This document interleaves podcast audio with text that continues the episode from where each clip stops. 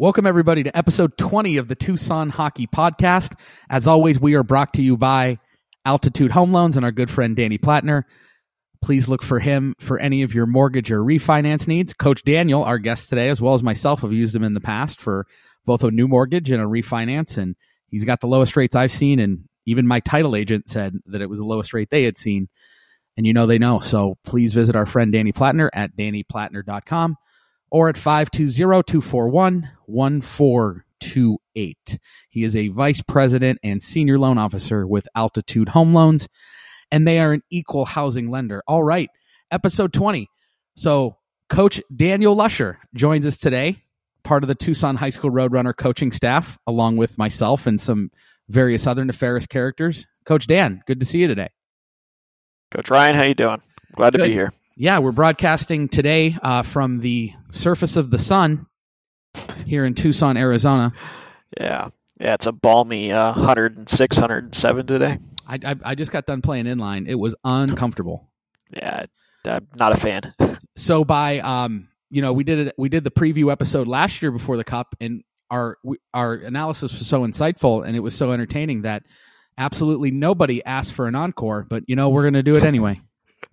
Yeah, that's what I like to hear. We do it for the fans. Absolutely nobody asked for it. All right, so Tampa Montreal. So before we get to the actual matchup, let's talk about this. Are you still thinking about the format, the timing, the short schedule, the way they chopped up the divisions for the playoffs, or are you just watching it and consuming it like you do any other year? Uh, for the most part, I've just been watching it when I can.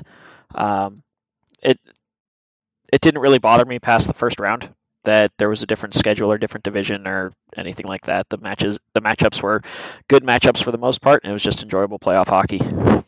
I saw a topic on the Athletic about the expansion of the NHL playoffs because you have teams like Montreal, and I still I I agree with you. I'm going to say no, but is it something that you entertain? Like maybe there are some teams on the outside that could go on a run because the parity in the NHL is so good. Yeah, but I'm I'm still uh, uh, on this side that the regular season matters, and if you continue to open up the playoffs, then you know the the top half of the league makes the playoffs. That's it. Why do we need to expand past that? So 16 teams out of 32 next season will make the playoffs. I don't get the point of having a cutoff at that point if you want to keep on opening it up. You don't want to do like dodgeball rules. You just have to win a regional qualifier against uh, the Girl Scout troop, or just be good friends with the dodgeball chancellor.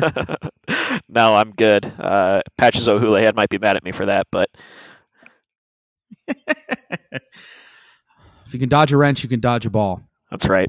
All right, so let's talk a little bit about the roster creation because this was a big thing for Tampa going from 2019 to 2020 were some of the tweaks they made. They pick up Blake Coleman. They trade first round picks for Barclay Goodrow. This year they trade first round picks for David Savard. I, let me ask you, do you think Tampa has a better team this year or last year? I absolutely think they have a better team this year.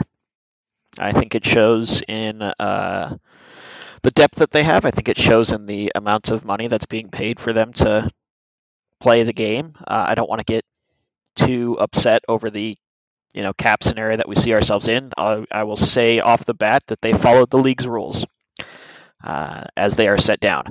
Don't hate the player, hate the game. Exactly. Uh, they they followed it. I wish uh, my team could have done the same thing, or uh, just like every other fans base fan base thinks their team should do. But it is tough watching a uh, a team that you know is nearly twenty five percent over the cap more than any other team. So I mean, they tried to give Tyler Johnson away. yeah, they tried. They tried. I, I still don't know why teams didn't sign him. This is a good player that you can have on your roster at a reasonable contract for how good he, good he can be if he's in your top six. They didn't take him because that would be helping out another team in the NHL, which all GMs are not going to do, right? So you've got this coming off season for whatever happens in the in the, the finals. Tampa's going to be under a lot of pressure to find some creative way to get out from under their cap. So if Detroit comes in and says, "Yeah, I'll take your next two first round picks for Tyler Johnson," otherwise feel free to hold on to him or find something else. And so just to close the loop on this, so you're telling me that the Vegas Golden Knights wouldn't have been better off trying to squeeze in Tyler Johnson to play center as their second line center when they had so much trouble with their center depth? Yeah, but I, I also don't think they wanted to be much better than, than they were. Ooh. So I mean that. Well, look. I mean, Pietrangelo was really good. Martinez is really good. I mean, Shea Theodore. I. They just had trouble scoring goals against Montreal. I mean, you give Carey Price all that money for a reason. The you know he's going to be healthy some years, maybe not every year, but when he's healthy, he takes down your degree of difficulty. yeah, they wanted they wanted to give their money to to Alex Pietrangelo though, and that's the route they decided to go. You know, they had somebody who's a proven Stanley Cup champion, uh, uh, captain of that team, and they said that's our guy. And once they did that, they, you know, they didn't have the space. And how about a shout out for um, the unselfishness off the ice of some of these Tampa Bay players who've taken a lot less money to stay in the saddle there? I mean, my goodness. So if you look at cap friendly, like I am doing right now, Stamkos took a discount at the time of 8.5 million. Now again, no state income tax in Florida is a big thing. Brayden Point 675 is almost criminal. Even Palat at five three is a bargain. Gourde's a bargain at five and change. Tyler Johnson at five million. Again, he might not seem like it's a bargain, but this is a top six guy who's a bottom six guy on a really good team. And then Anthony Cirelli makes four point eight million dollars, which is less than a lot of really substandard hockey players in the National Hockey League. Yeah, they did a. They've they've got a lot of really good players. Um, and unfortunately for them, when you have a five million dollar guy on your third line, you're going to have cap problems. So, you know, it is what it is. They put together a really, really, really good team, and it shows in the depth through lines three through four, or lines three and four, added on to what you have with Brayden Point, Steven Stamkos, Kucherov, all that on the top two lines. So, uh, yeah, it's going to be interesting watching what they do to to mess around with their situation this summer. What do we call the Kucherov situation? Is it salary cap treachery? it's not circumvention, although that's the word that I want to use. Uh, it's uh, creative loopholing, I'll call it. There's a you know there's a saying in white collar crime that tax evasion is a crime, tax avoidance is an art. Yeah, yeah, that sounds about right. We'll put we'll put uh, we'll, we'll put the Tampa Brass in that category of avoidance. Yeah, like I said, You know, hey, look, Hey. that's the thing about the salary cap is you know you've kind of it, it's meant to punish good teams to make sure that every other team has a shot at being good as well. yeah, it's it enforces the parity in the league, and uh, Tampa found a way to push that one more year. So good for them. It's frustrating to watch as as a fan of other teams. Uh, it doesn't matter to me too much because my team's nowhere near playing them. So, but I can't imagine. I'm I'm very curious to see what happens after the Stanley Cup final. So, say Montreal gets beat, which I expect they will, and we'll get into that later.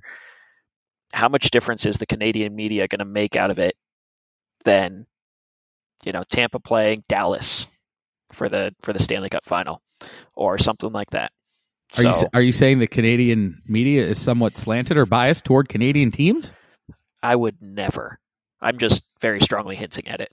Well, as someone who had to watch a lot of Toronto broadcasts when he went to school at Niagara University in Niagara Falls, New York, uh, Matt Sundin was equivalent to Mario Lemieux, according to the Toronto media. So Yeah. take that Yeah. for what it's worth. Yeah, no, I, I I'm with you. So like I said, it's going to be very interesting to see what the NHL does under the pressure of uh, Montreal and other Canadian media markets. If Tampa does come out and makes makes it makes this a quick series, I, it's going to be fascinating to watch.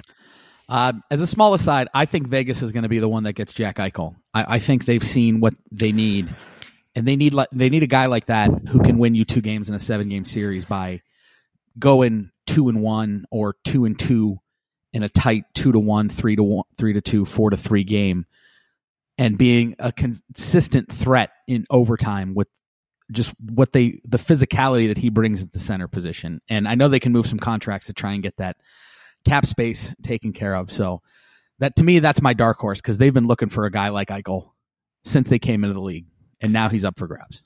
Yeah, I'm I'm not going to toot my own horn, but if I remember correctly from our season preview, I think I said that the only thing holding uh, Vegas back from you know their cup run the last previous year was the fact that they didn't have an elite number one center along the lines of a MacKinnon or a Kopitar or somebody like that.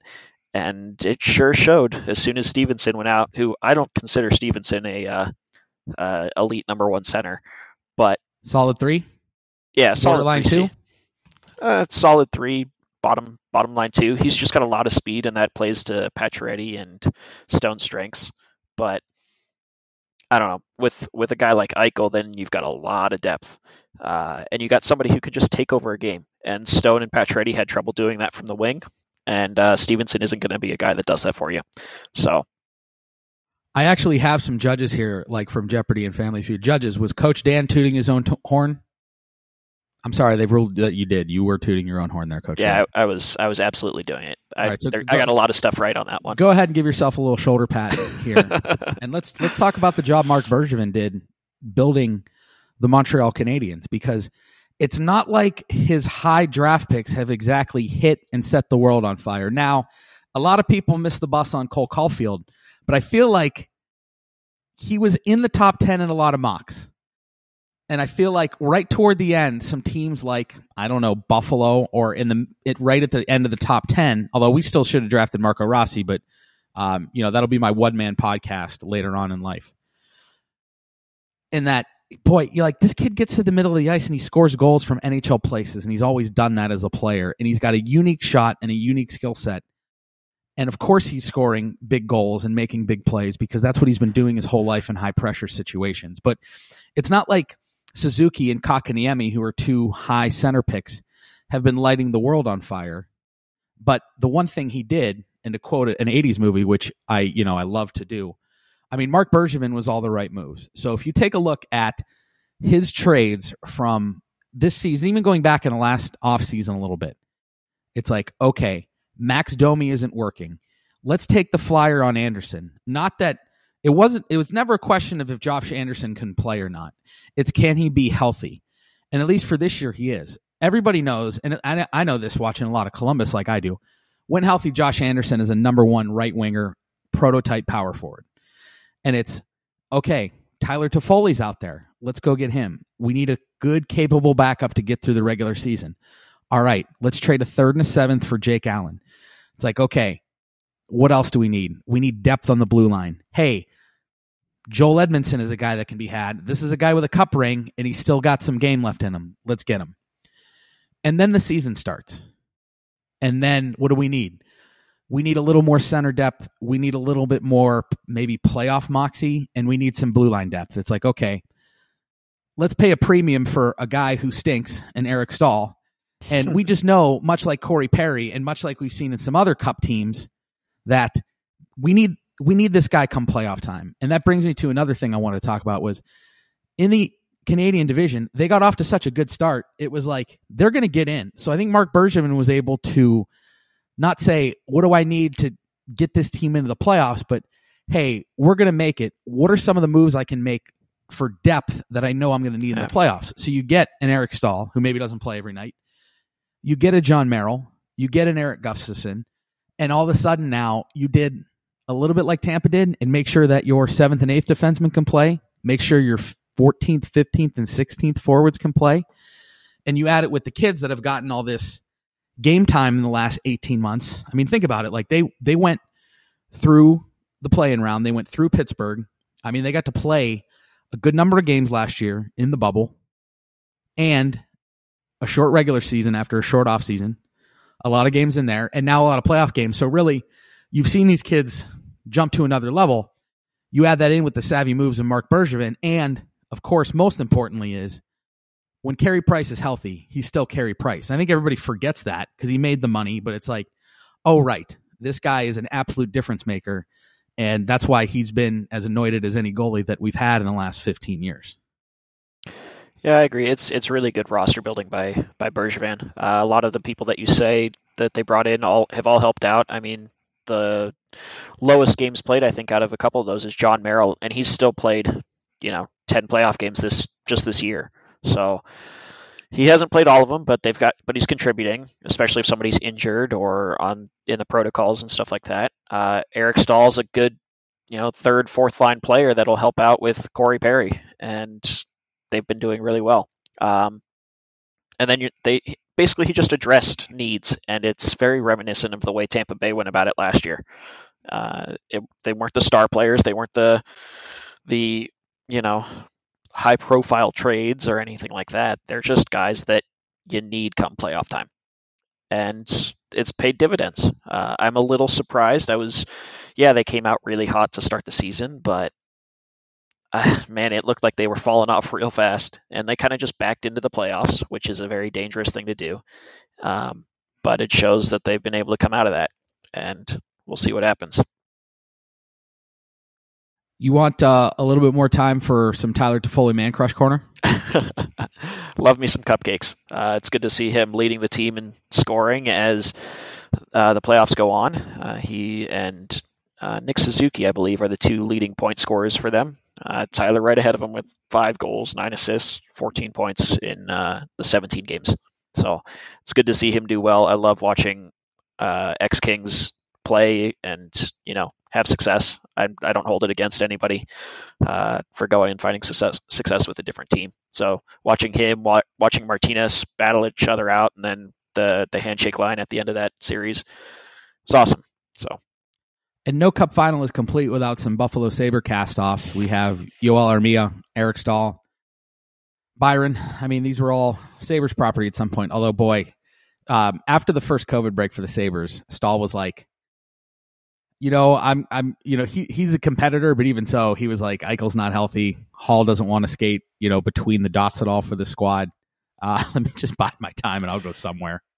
Yeah, I'm pretty sure I never saw anybody get in the taxi as fast as Eric Staal got in that taxi. Uh, the joke that I've heard is he didn't even know where he was being traded to. He just got in the taxi and started going. They were like, "We're trading you to the Minnesota Lynx of the WNBA." Cool. I'm out. so, yeah, it's fun to see that happen. So, so let's diagnose the road that these teams have taken to the finals. So you're Montreal. You're down three to one to Toronto going into Game Five. Now Toronto's missing John Tavares, which is a big, big deal. And you're in overtime of Game Five, as I recall. I mean, they're that close to being bounced, and then they go on a run. The Leafs don't seem to score enough playoff type goals, especially without John Tavares. And then you go into round two, you clip Winnipeg in game one, and then Scheifele gets himself banned for what turns out to be the rest of the series. And so Winnipeg without Scheifele is a whole different animal, and they get swept. Then you go into the Vegas Golden Knights series with them having a tough six gamer with Colorado, and Vegas just boy, that Marc Andre Fleury play though, I think that's what's going to stick out. Yeah, is, is that change the entire momentum of that series? Because watching that game, Vegas needed to send, or I'm sorry, Montreal needed to send a postcard to the Vegas end to get sustained pressure because that's how far away from it they were. And they get a cough up on what should be one pass in the other way again, and the series is entirely different. Yeah, it's. I don't want to say it's a trademark of Fleury's, but it seems like almost every year there's at least one one goal you, that you, shouldn't have YouTube, gone in. YouTube the 2004 World Junior Championships, kids. Yeah, yeah. If, if I mean, it just now, seems now I don't I don't want I don't want to I don't want to do that to Marc Andre Fleury because man, as a guy my age, was he good this year? Oh, he had a phenomenal season. Uh, who, who do you keep if you're Vegas? Do you keep him or Lehner? It's still probably Lehner because he's younger, yeah. right? But yeah, it's Lehner. All right. Well, it's Lehner. Marc Andre Fleury coming to a crease near you in the maybe the Metro Pacific Northwest here. oh man, the only person to be part of two expansion teams in NHL history. Uh, I doubt it though. You I can do a lot worse. I, someone's gonna someone's gonna get him back. Pittsburgh needs a trade for Pittsburgh needs to find some cap space and bring him home. I would think so. Let him retire there in a year or two. All right, so we've gone we've gone off on a tangent a little bit. Let's get back to the Montreal Canadiens, but it's they played in maybe a weaker division, may, had a big break for Vancouver for COVID, got off to a good start. Calgary could never really get momentum going. It was the only division with seven teams. Calgary couldn't get going. Ottawa's not good. Vancouver was torpedoed by COVID and wasn't playing great hockey before that. So, I mean, they were kind of in. And the cynic in me says that they've had the easiest road to the cup that I can remember. Talk me out of it if you want to, or jump on the bandwagon. No, it's still a difficult road. I mean, Toronto's a good team despite the fact that they just shoot themselves in the foot every year in the first round. Um, so that takes that takes guts. That takes heart. I still think Vegas is a difficult out. Uh, Winnipeg, I think, might have been the easiest series, especially with Scheifele gone, which that's a, another matter. I'm not necessarily sure I agree with the four game suspension there, but um, once once you take away that first line center, Winnipeg doesn't have much. Uh, Pierre Luc Dubois should have stepped up. He didn't. So I, I agree that that series was pretty easy.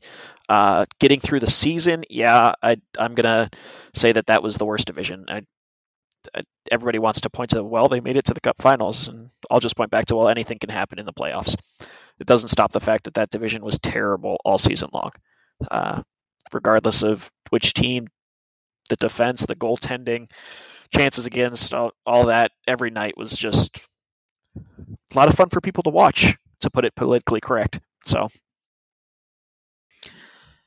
I'm with you. And who would win in a seven game series between Dallas last year and Montreal this year? I still think Dallas. I, I would tend to agree with you. I mean, when you, yes, they beat Vegas at full strength, but they needed they needed some help to do so and got it. But they they certainly earned it. They beat them in six. They outlasted them. They were, I, I think, their younger legs. I, I don't think that was something that Vegas was expecting. They expected it with Colorado, and then the kids from Montreal kind of took another step.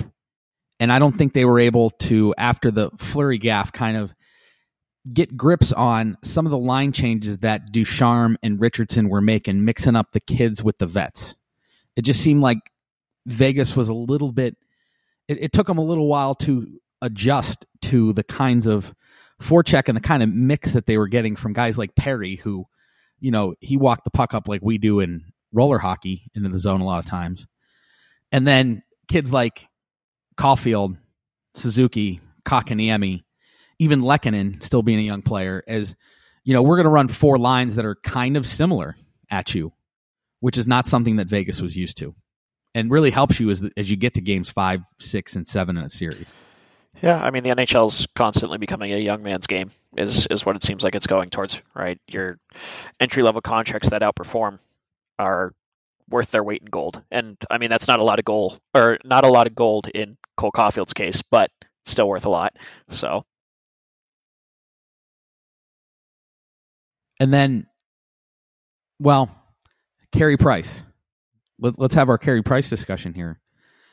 Um, kind of Tuukka Raskish in why doesn't anyone ever talk about this guy when their teams go places? They're the number one reason their teams go places. I mean, despite what you can say about Boston's top line, like they, they almost won the cup two years ago. They should have lost to Columbus if not for Tuukka Rask.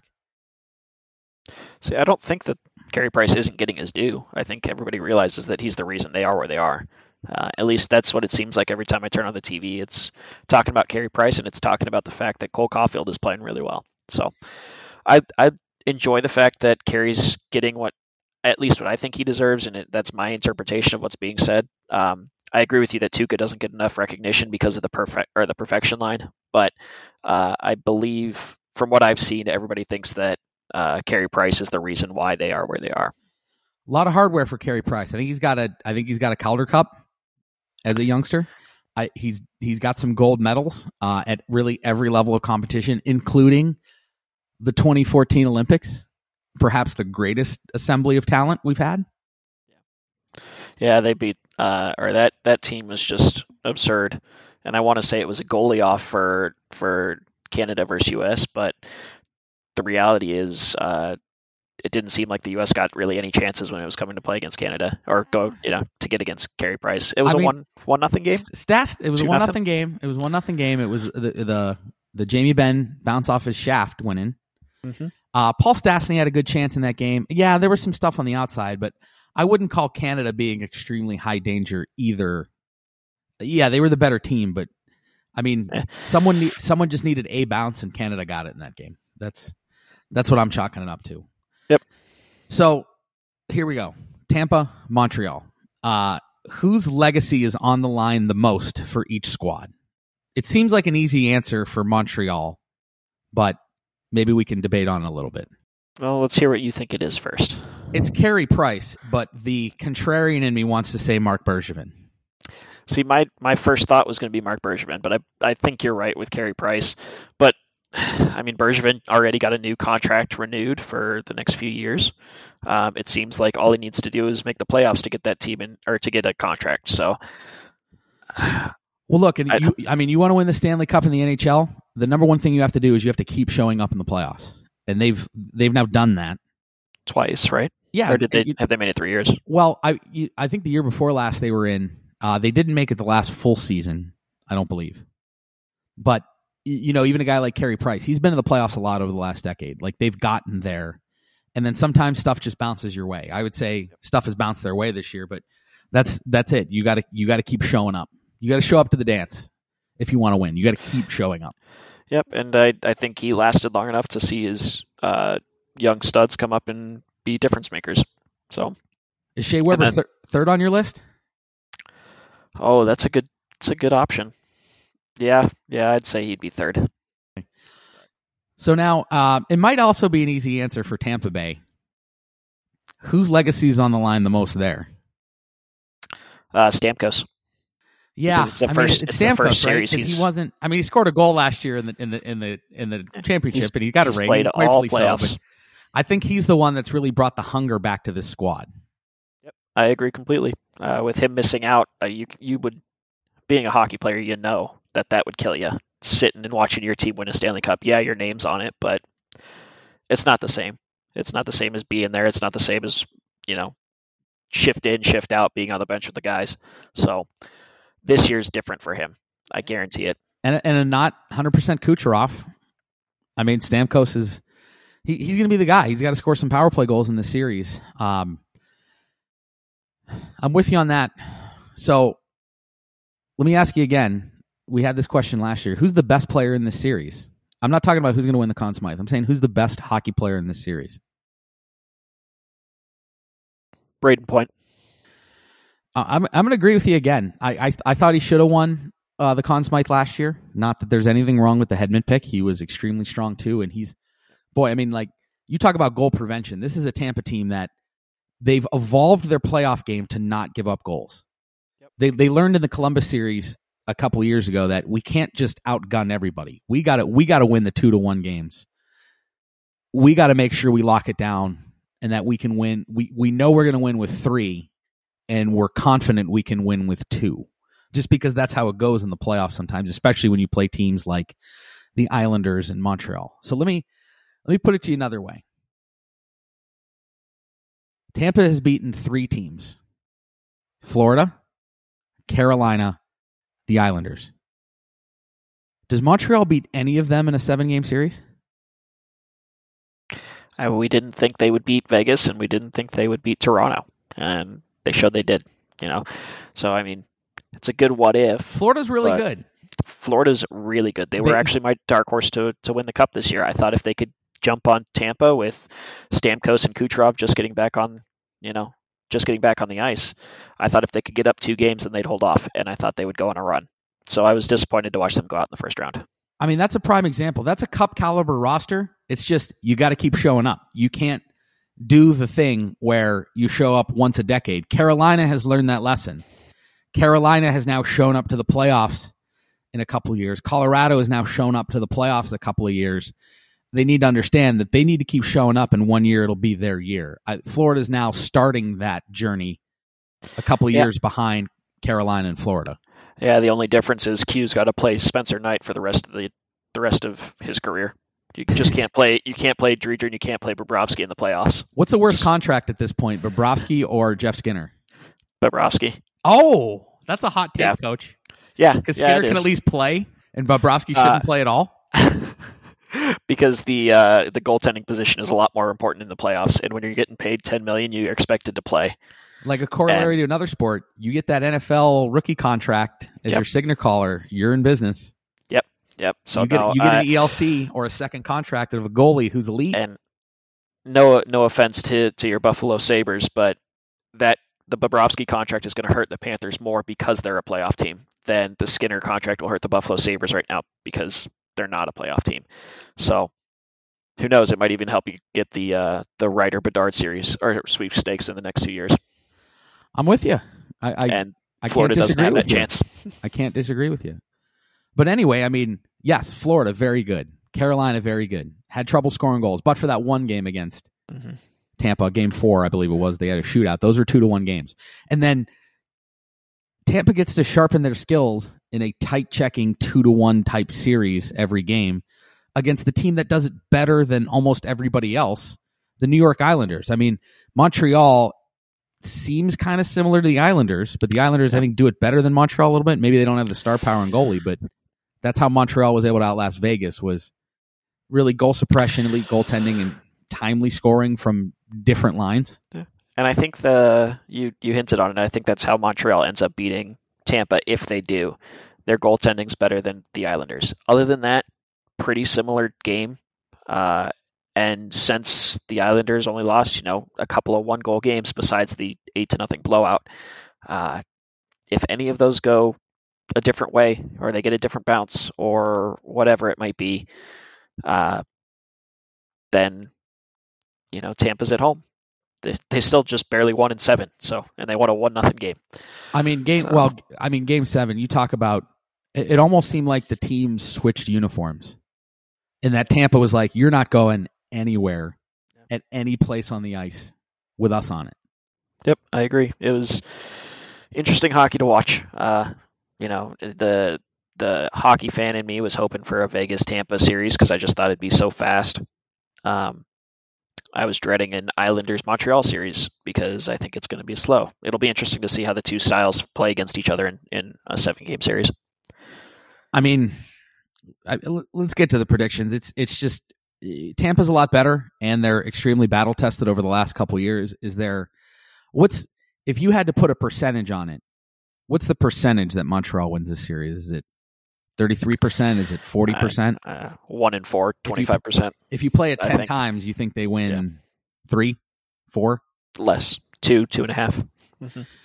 All right, so let, let's let's get to the brass tacks here, Coach. Put your prediction on the board and your Conn Smythe winner.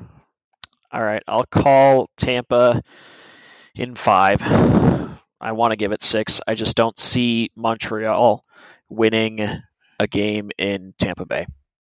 Uh, I think they pull one out at home, and other than that, I think Tampa locks it down.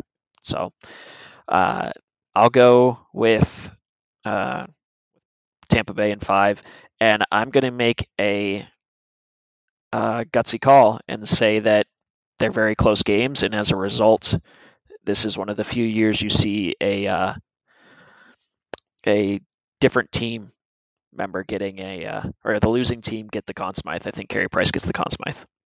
Oh, that is bold. You know, much like last year when you took Tampa in five and I took Tampa in six.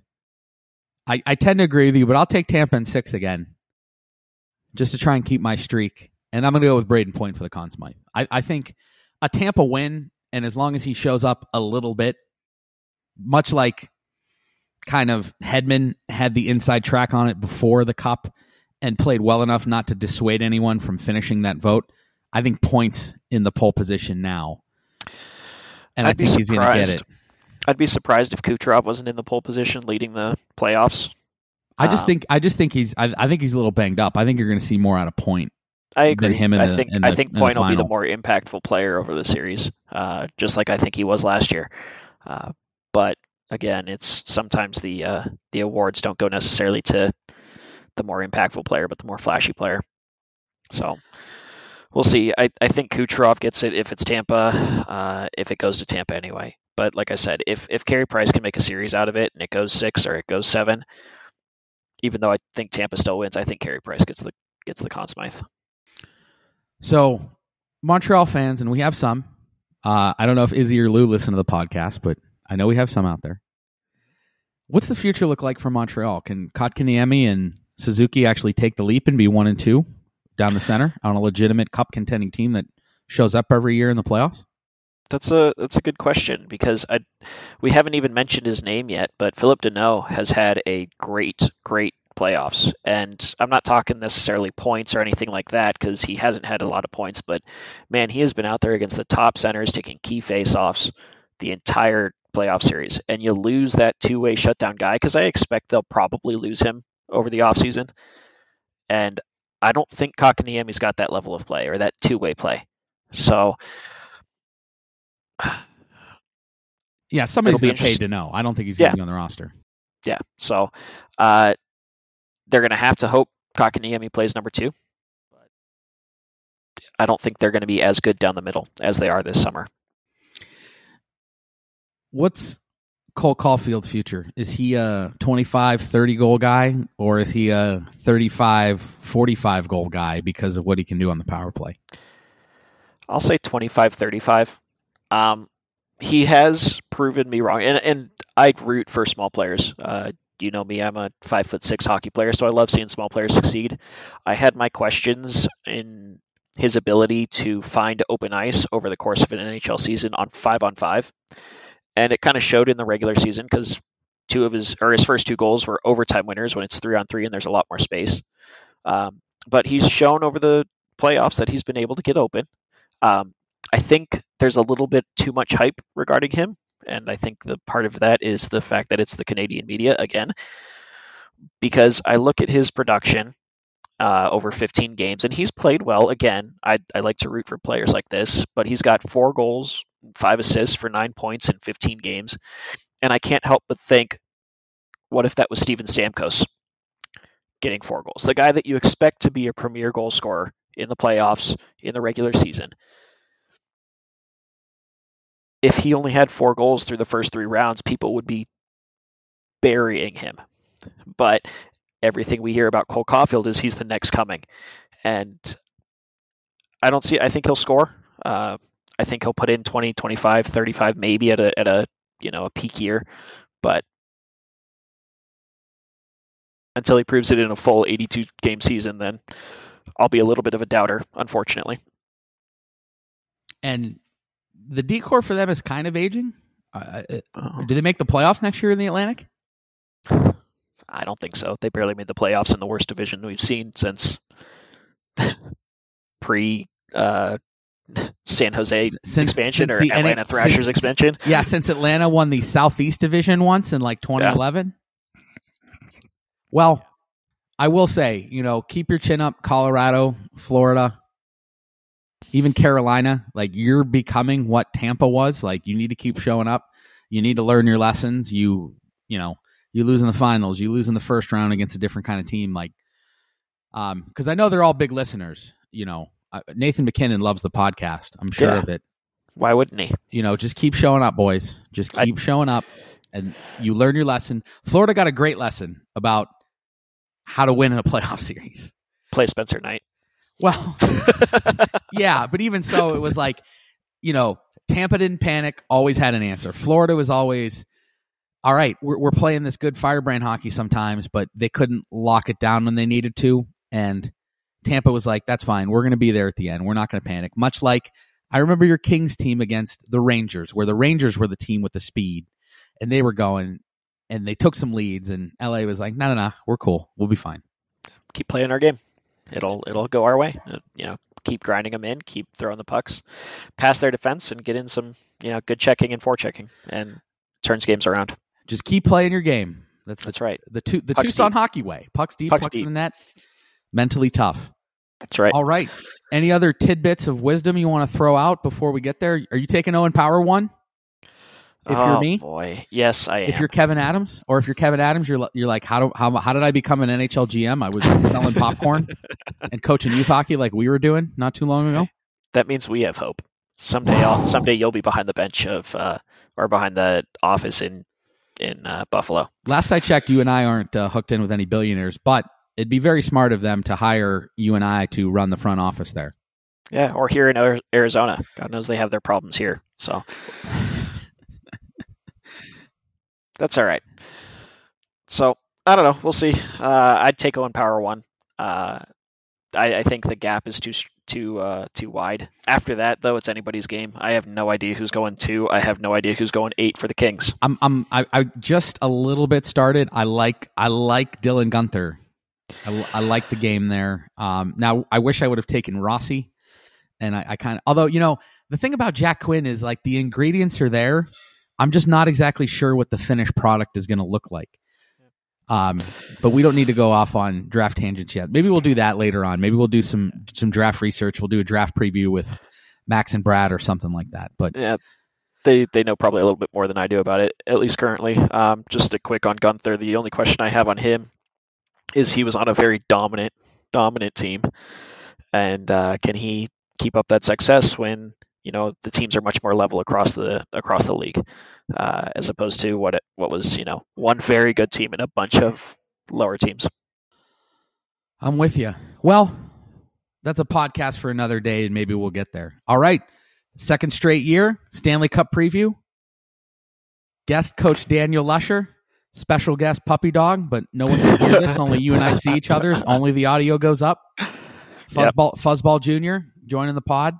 Yep. Hi, Nova. All right, Coach Dan. The, you know the off season's coming to a close. We're going to get some ice here in in uh, August for the high school teams and some of the kids as well, and uh, it, will be good to play some hockey again in the city of Tucson at the end of September.